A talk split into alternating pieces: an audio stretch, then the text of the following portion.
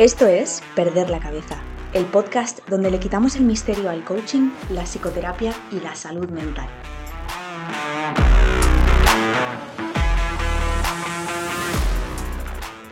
En el episodio de hoy trato el tema de la homosexualidad de la mano de Miguel Sánchez Zambrano, terapeuta sistémico, coach y cofundador y director de Hogar 20, un proyecto pionero en el trabajo con drogodependientes por el que recibió el Premio Nacional Reina Sofía en el año 1990.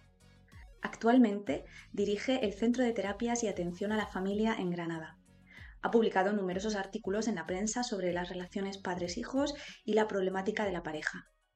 Miguel es un hombre profundamente espiritual, místico, pero piensa que la Iglesia ha hecho, y sigue haciendo, un gran daño a los homosexuales porque no hay una aceptación plena y rotunda de su realidad. Ha estado estudiando e investigando textos de la Biblia durante los últimos 13 años y todo esto ha culminado en el libro Homosexualidad, las razones de Dios. Ha cumplido un sueño, que un libro sobre la homosexualidad fuera publicado por una editorial de la propia Iglesia. El objetivo de su obra es desmontar la condena a la homosexualidad, basándose en los propios textos bíblicos, y abrir un espacio de comprensión y empatía. En esta entrevista hablaremos sobre los textos bíblicos en los que se menciona la homosexualidad y también sobre pasajes donde aparecen episodios de violencia sexual hacia las mujeres, como si se tratara de una cosa muy normal y aceptable. Miguel, ¿Qué? vamos a hablar de la Biblia. Venga, vamos a hablar de lo que tú quieras que hablemos. Bueno, no, en este caso de, de la, evidentemente de la Biblia, no de cualquier cosa. Sí, es verdad. Antiguo. Testamento, todo el trabajo que has hecho, que han sido que 12, 13 años de investigación y de estudio Sí, de, de las Sagradas Escrituras, ¿verdad? Para desmontar este rechazo. Bueno, es el, es el intento de montar y montar. O sea, de construir todo un andamiaje que se ha hecho, una construcción de, bueno, de, de algo que ocurrió y que sucedió hace tres- más de 3.000 años. Estamos en la última etapa de la edad del bronce.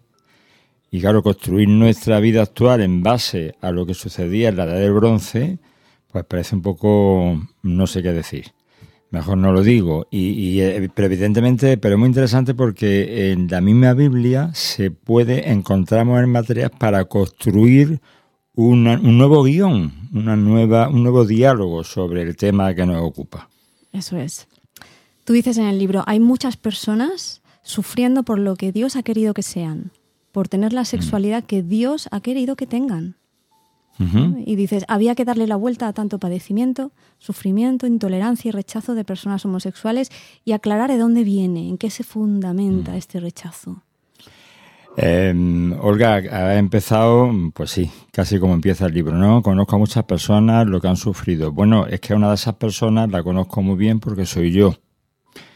Y he tenido que dar, en definitiva, el libro viene a ser un, eh, a ver, una proyección de mi propia realidad, de mi propio darle la vuelta a eso que tú dices, darle la vuelta y, y- y poder entonces dejar de tener el motivo por el cual he sufrido, he somatizado ese sufrimiento en una patología epiléptica, como ya sabes, y he logrado somatizar la sanación en base a ese deconstruir lo que había aprendido y construir en base, siempre partiendo de la misma Biblia, una nueva versión, digámoslo así, bueno, una nueva versión, la realidad objetiva que, que nos muestra la Biblia claramente, no el montaje que se ha hecho a partir de, repito, unos textos de hace más de 3.000 años.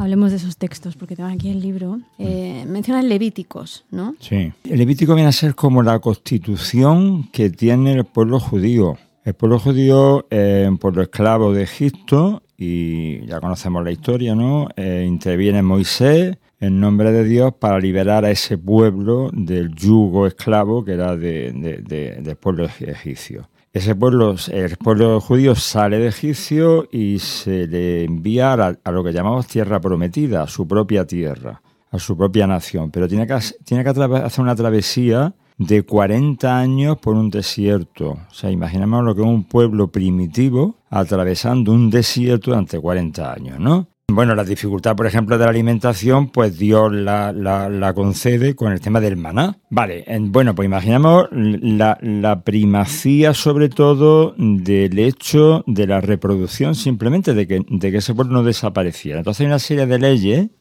de, leyes para regular la vida de ese pueblo donde prima eh, el que pueda procrearse. Sencillamente que pueda tener hijos, una mortalidad infantil pues de, aquel, de aquella magnitud en un, pueblo primitivo atravesando un desierto. Entonces hay una serie de leyes en las cuales se condena severamente todo, como sería lógico, simplemente todo acto sexual que no lleve a, engendrar, que no lleve a la reproducción. Pues por ejemplo, efectivamente, pues se prohíbe radicalmente el que la mujer tenga, el tener relación con la mujer cuando esté en periodo menstrual, el eyacular fuera del cuerpo de la mujer. Claro, todo eso evidentemente así no se puede procrear. Entonces se prohíbe por ley. Pero es que, claro, otro modo de no procrear es una relación homosexual.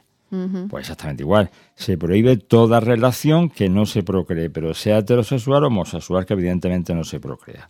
Estamos en esa circunstancia, en ese tiempo, en ese pueblo. ¿Qué tiene que ver la sociedad actual? Bueno, la sociedad de hace mucho tiempo con esa circunstancia y con esa necesidad de reproducción. Pues nada. Es interesante también ver cómo, evidentemente, ha desaparecido la condena a eyacular fuera del cuerpo de la mujer o, en el periodo de menstruación no tener relaciones sexuales. Bueno, ha quedado exclusivamente la relación homosexual como condenada por no ser procreativa. Entonces, ¿cómo, ¿cómo ha pasado esto? ¿no? ¿Cómo la iglesia ha pasado por alto? Como, bueno, ahora ya no pasa nada por eyacular fuera, ahora no pasa nada por, por tener relaciones durante la menstruación, pero relaciones homosexuales no. Claro, lo, que me sorprende no es que haya pasado de, moda, vamos, de moda. Lo que ya no se condene, ¿cómo no va a sorprender? Lógico. Lo sorprendente es que se condene algo que está circunscrito a una época determinada, a un pueblo determinado, a unas circunstancias determinadas que no existen. Y que se siga condenando de igual modo.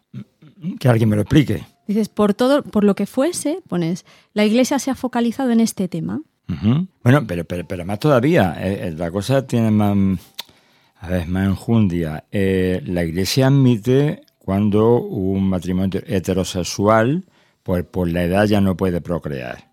Y sin embargo admite perfectamente la relación sexual cuando no va a haber procreación en ese matrimonio, en esa pareja heterosexual. Bueno, eh, eh, la Iglesia admite los métodos naturales de no engendrar. Pues con todos los respetos, ¿qué mayor método natural que una relación homosexual para no engendrar? Exactamente. O sea, mm, es un método totalmente natural, porque es imposible que dos hombres o dos mujeres en sí mismos, pues en la relación, engendren ningún hijo, ¿no?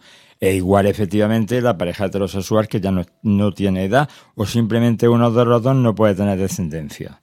Pues todo eso está totalmente aceptado desde siempre. Esa situación es la de la pareja homosexual o lesbiana. Igual, Igual, y dices en el capítulo Razones para desmontar la condena, mm, dices, ah, en cuanto a la pena de muerte a la que condena el Levítico para quien cometa un acto de tal impureza como el homosexual, que dice, morirán sin remedio, su sangre caerá sobre ellos, baste decir que igual castigo se contempla para quien tenga relaciones sexuales con una mujer en periodo de menstruación. Exactamente. A pesar de esta expresa condena bíblica, la Iglesia actual no la considera abominable ni rechaza a las parejas heterosexuales que realizan, indudablemente llevadas por el amor que las une, dicho acto en dichas circunstancias. Pues amén. Es lo que dice el libro y es la realidad objetiva. Sobran comentarios. Sí, no, no, nada. Ahí está escrito. ¿Qué pasa en el libro de Romanos? Dices, en Romanos, los actos homosexuales son actos que van contra la naturaleza, se consideran antinaturales, ¿no? Esto pone en Romanos. Dices, sin embargo, bueno. Esta palabra, en su uso corriente de la época, se interpretaba vinculada al término usual, claro. a la costumbre, que iba en contra de las costumbres. Efectivamente. Y dice, si examinamos las otras veces en que Pablo usa el aludido término, vemos cómo lo asocia al hecho de que el varón se deje crecer el pelo. ¿Acaso la naturaleza no nos enseña que le es deshonroso dejarse crecer el pelo? Muy bien, sí. A ver, se está refiriendo lo, lo natural no como de la naturaleza, sino de la costumbre. Si la costumbre es eh, no dejarse crecer el pelo o dejarse crecer el pelo o, tener patilla o barba o lo que sea, bueno, pues esa es la costumbre. En un momento determinado que la sociedad, bueno, la moda, digamos, ¿no? Del momento, ¿no? Pero eso no tiene absolutamente nada que ver con la naturaleza sexual de la persona, con la identidad sexual de la persona. Es confundir términos inexplicablemente porque, en fin, doctores tienen la iglesia, ¿no? Para entender lo que significa una costumbre a algo que va con la naturaleza o no va con la naturaleza humana. Exactamente. Vamos a hablar de Sodoma y Gomorra. vale, muy bien, vamos a ver. El tema es muy interesante también. En, base a Sodoma, en base a lo que sucede ahí, se condena también el hecho, el acto homosexual. ¿Qué sucede en Sodoma? Pues sucede que hay unos enviados del Señor que van a esa ciudad, esa ciudad está cometiendo graves pecados contra, contra Dios y Dios envía unos mensajeros para que, bueno, pues a ver qué pasa con esa ciudad y sobre todo para... Eh, hay un hombre bueno, hay un hombre que la Biblia dice que es un hombre bueno, que es Lot, y su familia, que por lo tanto eh, Dios se propone destruir esa ciudad donde abunda y sobreabunda el pecado, etcétera. Pero bueno, hay una, hay una familia buena que Dios quiere salvarle y envía unos enviados del Señor, los envía pues para que salgan de la ciudad porque va a ser destruida. Muy bien, pues llegan esos enviados del Señor a casa de Lot, Lot lo acoge y se presenta a todo el pueblo, dice la Biblia, el pueblo, los hombres, los hombres, desde el más viejo al más joven, y le dice literalmente a los saca a esas personas, a esos hombres que han llegado de tu casa porque queremos abusar de ellos. O sea, queremos violarlos. Literalmente es lo que dice eh, la Biblia. Es así como lo estoy diciendo, no, es otra palabra. Vale. Entonces los dice, pero qué barbaridad. Pero cómo vais a hacer esto con estas personas, ¿no? Que han venido a mi casa, que las tengo hospedadas y por lo tanto pues las tengo acogidas. ¿Cómo voy a permitir eh, los hombres insistirían por lo visto, los hombres, los ciudadanos, los hombres, los hombres, los varones de, de Sodoma insisten. Y los, pues viendo que aquellos no paraban, estarían muy salidos estos señores, pues no se le ocurre otra cosa nada más que decirles que ofrecerles sus propias hijas. Les dice a esta gente, un poco, un poco exacerbada, le dice, mira, eh, os puedo entregar a mi hija, que además dice textualmente, la Biblia dice que son vírgenes, o sea, como más apetecibles, ¿no? que es carne totalmente fresca. Podéis hacer con ella lo que queráis, pero no toquéis a los hombres estos que he recibido en mi casa. Esto, esto es una barbaridad. O sea, el hombre bueno de aquel pueblo, a quien Dios quiere salvar, resulta que está ofreciendo para que sean violadas, literalmente, y además con la apetencia de que son vírgenes, a unos desalmados. Bueno. Su propia hija vírgenes, eh, que este gran buen hombre, ¿no? Lot, tan bueno como es él, y, dice, se las voy a traer para que ustedes hagan con ellas lo que quieran, textualmente. tengo todo el permiso del mundo para que ustedes pues violen a mi hija en definitiva y las maltraten. Bueno, con lo cual quiere decir que entonces los hombres no son tocados. O sea que realmente en, Sodoma no llega a haber ningún acto homosexual con violencias en ella porque, porque los hombres no salen a ser violados por, por el pueblo de Sodoma y sin embargo sí sale la violación de la mujer. Entonces, en base a lo que no sucede, porque no hay una relación homosexual en el párrafo, se condena la homosexualidad por un intento de aquellos hombres que Lot evita. Y sin embargo, evidentemente no se condena la heterosexualidad porque sí se cometa actos heterosexuales de violencia con violación. Esto me parece absolutamente brutal, como la Iglesia no condena la violación tras 21 siglos, como pones aquí, ¿no? Tras 21 siglos de silencio. Total. Y no añade condena alguna a la violación de las mujeres. Y no termina aquí la cosa, sino que hay más partes de la Biblia que tú narras donde... También, donde se repiten esos hechos, exactamente igual. Se protege al varón de, de, de siempre del acto, no del acto homosexual, sino de la violencia homosexual. Y sin embargo, se permite y se ofrece la violencia sexual con la mujer. Y evidentemente la heterosexualidad no queda condenada por eso. No queda ni condenada ni siquiera la violencia sexual con la mujer. Todos hemos leído en alguna vez o hemos escuchado estos párrafos, pero o que no caemos o no, no, comprendo cómo tantas asociaciones feministas, eh, bueno, de derechos de la mujer, etcétera, no dicen absolutamente jamás han dicho nada sobre estos párrafos donde se fundamenta el, la condena a la relación homosexual. Pero en todo caso, sería condenable, evidentemente, la relación homosexual violenta, con violencia. Y la heterosexual. y lógico. y, la... heterosexual, exactamente igual. Pero en la Biblia es que jamás nombra una relación homoafectiva homosexual libremente consentida de dos seres que se aman. Eso la Biblia no lo toca en ningún momento. En ningún momento. Solamente se refiere a hechos violentos homosexuales, que naturalmente están condenados antes y ahora. Pero nunca se refiere a una relación homoafectiva de dos iguales, dos hombres o dos mujeres, que amándose libremente ejerzan su sexualidad.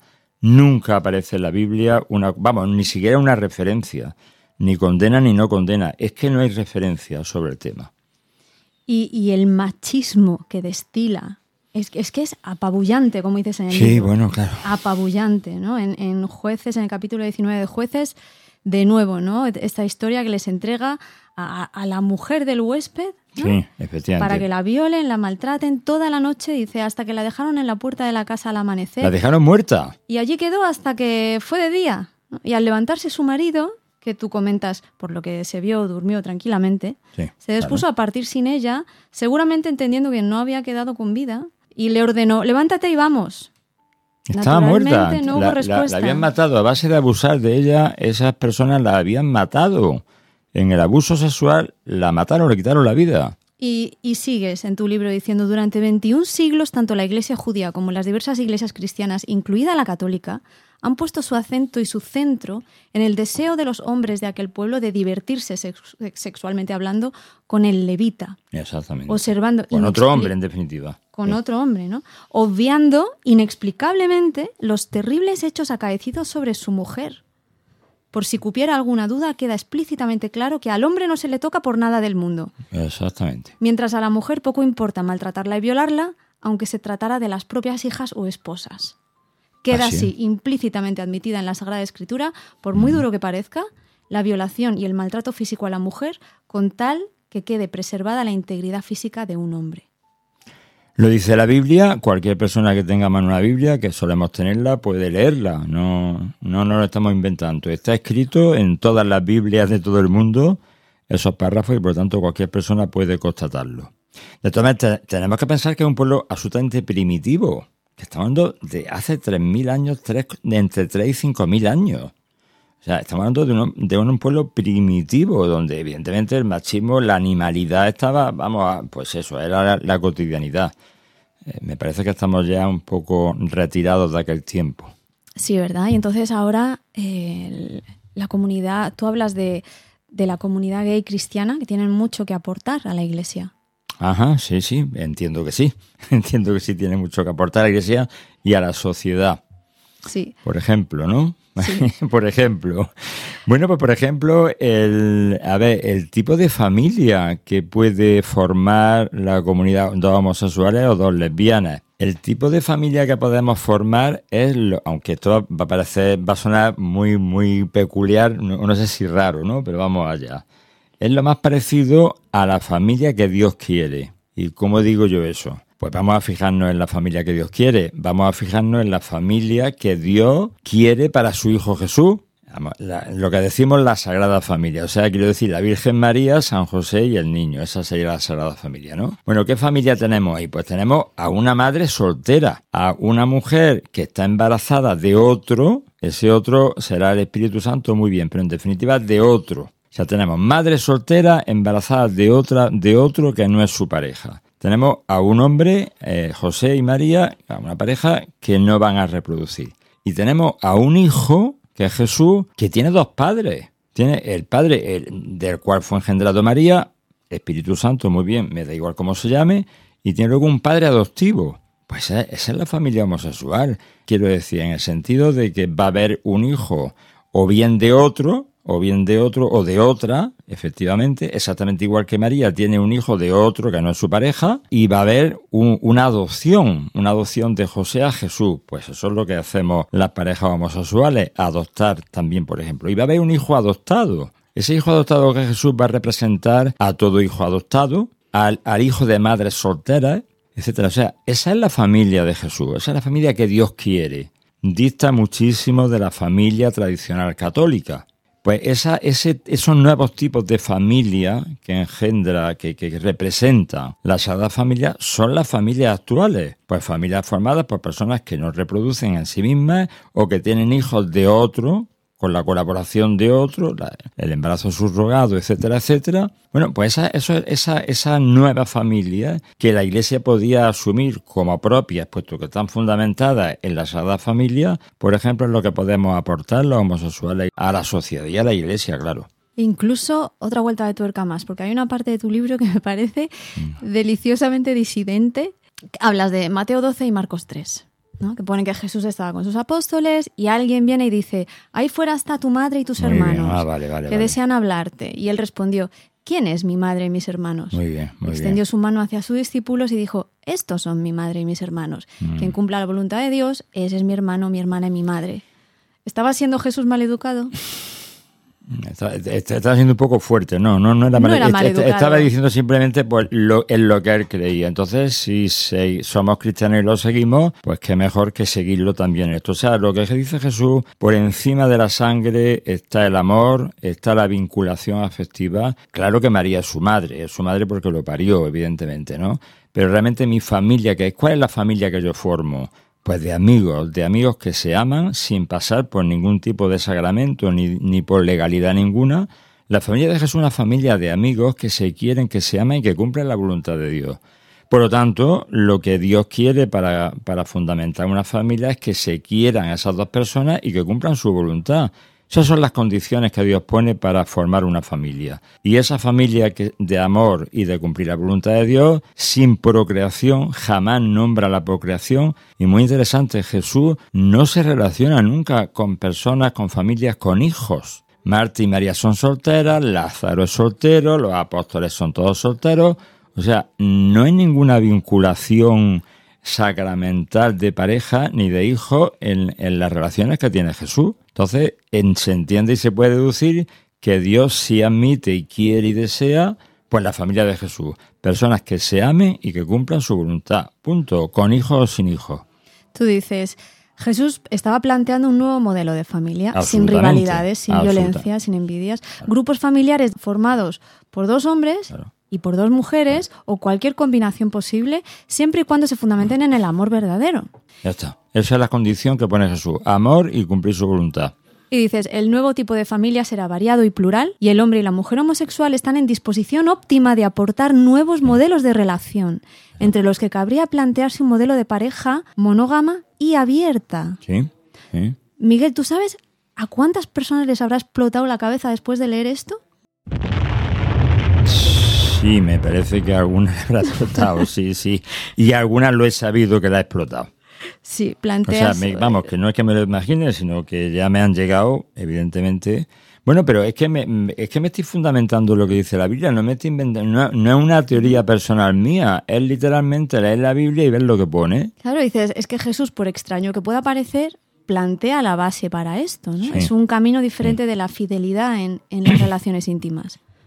Sí, sí, efectivamente, efectivamente, plantea cuando, bueno, sí, en los pasajes que vienen también, en, ya en el Evangelio, evidentemente, ¿no? Bueno, a ver, yo creo que el, el, el momento clave de Jesús donde podría perfectamente haber condenado la homosexualidad, si es que le hubiera parecido condenable. Bueno, antes que nada es interesante eh, hacer notar que Jesús jamás aborda ningún tema sexual en la Biblia. Es que, eh, perdón, en el Nuevo Testamento, en su vida, en su vida Jesús en su vida pública, no habla de la sexualidad para nada. Parece que es un tema como que, bueno, eso va con la naturaleza humana y, no tengo nada que decir. Parece que diría Jesús, no tengo nada que decir. Jesús se ocupa del tema, del tema sexual cuando, por ejemplo, hay una prostituta que va a ser apedreada. Pero claro, no, no, no aparece por el, tema, por el tema de ser prostituta, sino porque va a ser apedreada. Entonces Jesús evita que la apedreen, con el que, esté libre de pecado, que tire la primera piedra, ¿no? pero no le dicen en ningún momento deja la, prostitución. Lo que, lo que le dice a los demás es dejen ustedes de, de machacar a esta persona y de matar a una persona porque sea prostituta. Bueno, en temas así es los que aparece el tema sexual, pero no es tema sexual directamente, sino de refilón, porque ejercía la prostitución. Pero no se centra en la prostitución, se centra en el hecho que va a ser apedreada por aquello lo evita. Luego parece que no merece el ser prostituta no, no parece que sea que merezca un, castigo divino, evidentemente. Mm. O sea, defiende a la mujer por encima de todo, en definitiva. Bueno, tenemos el pasaje de, a ver, del centurión romano. Sí. Vamos a ver, porque claro, es que ahí es la clave donde podría haber, haber hecho hincapié en el tema de la homosexualidad. A ver, la teología actual eh, lo tiene ya muy estudiado y presenta al tema del centurión romano, ahora vemos cuál que es ese tema, como un caso óptimo para identificarlo con, con un homosexual. Sí. Bueno, hay un militar romano que acude a Jesús y le pide, le dice, mira, yo veo que tú curas a los demás, yo tengo, yo tengo, a ver, tengo alguien a mi servicio en el cuartel eh, que está enfermo, pero para nombrar a ese alguien que el Evangelio lo pone como esclavo, un esclavo que tuviera, no, la palabra etimológica que emplea el, el evangelista al escribirlo es muchacho amado. O sea, hay un hombre, un militar que se acerca a Jesús y le dice, tengo a mi muchacho amado, bueno, mi muchacho amado es mi muchacho amado. Eh, no sé qué más se podría aclarar ahí, ¿no? Está enfermo y te pido que lo cure. Y Jesús dice, pues sí, pues muy bien, pues voy a curarlo. A ver, el militar sabe que eh, están ocupando una nación, que, el, judío, el pueblo judío está ocupado por los romanos. Los militares son odiados por la población. Él quiere evitar que Jesús, que es judío, entre en el cuartel, porque va a ser denostado entonces por la gente. Y dice, no, no, no, no vayas, no vayas a mi casa, no vayas a mi casa, no vayas al cuartel, simplemente con que tú digas que mi muchacho amado se cure, estará curado. Entonces Jesús le celebra enormemente la fe. ¿Qué fe tiene este hombre que solamente con que yo lo diga ya cree que va a estar curado? Y entonces ensalza la fe del militar y efectivamente cura al muchacho amado, a quien se supone que es su pareja, del militar. Bueno, pues ahí podía Jesús haber aprovechado la ocasión para decir, pues tiene una mala relación, no, pues en fin, para abordar el tema de la relación entre dos iguales. No solamente no lo hace, sino que celebra la fe del militar y le concede lo que él quiere, el premio, digámoslo así, de curar a su pareja, a su, a su muchacho amado. Pues esa es la única actuación que tiene Jesús con el tema, pudiendo aprovechar para condenarla, no la condena y la premia, premia esa relación con la curación de ese muchacho amado del militar. Pues ya está, ya está todo dicho, supongo. Me llama la atención también cuando hablas en el libro de, bueno, como has dicho antes, ¿no? El semen no se puede desperdiciar, ¿no? Y, y cómo el hombre es el sujeto que debe dominar sobre el objeto, que es la mujer, y por lo tanto, en la ah. relación entre dos hombres, uno de ellos adopta la postura de la mujer como si fuera de sometimiento, ¿no? el hecho de ser penetrado, mm. claro, el hecho de ser penetrado es lo que hace que, ¿no? que tengas un rango inferior, despreciable, igual Que, que se desprecia a las mujeres, ¿no?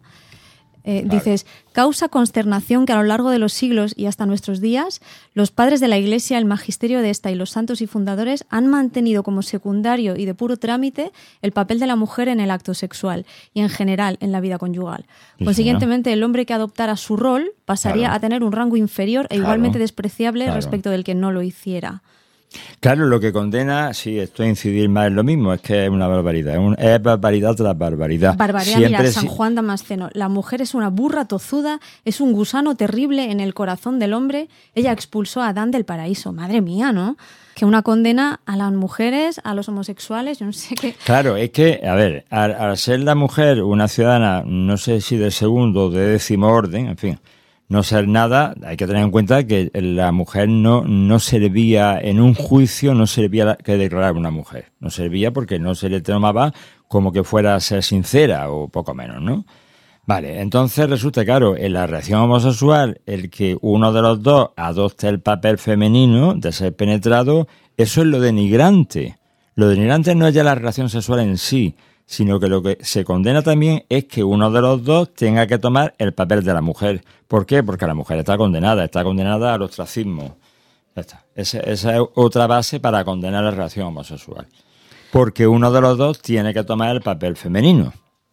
Pero eh, esta condena a la homosexualidad y, la consideración de la mujer como de un rango inferior no es exclusivo de la, de la Iglesia, de la religión católica, del cristianismo. Hay otras religiones también que... Bueno, es que todas se fundamentan, todas las religiones cristianas se fundamentan evidentemente en, la Biblia, en el Antiguo y en el Nuevo Testamento. O sea, las diversas religiones, diversas ramas que han salido, como el origen es el mismo, como la matriz es la misma, pues claro, si se basan todos en esos párrafos para condenar, pues todos condenan.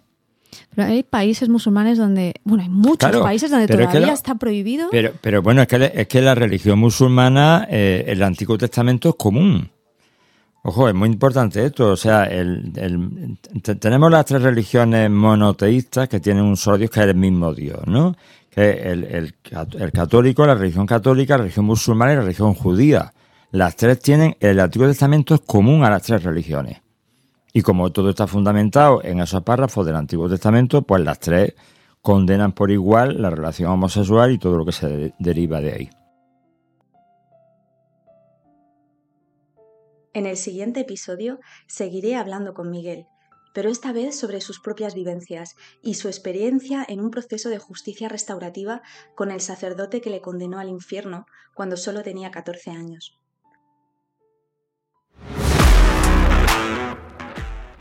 Sígueme para no perderte más pildoritas jugosas del mundo de la terapia y el coaching. Hasta la próxima.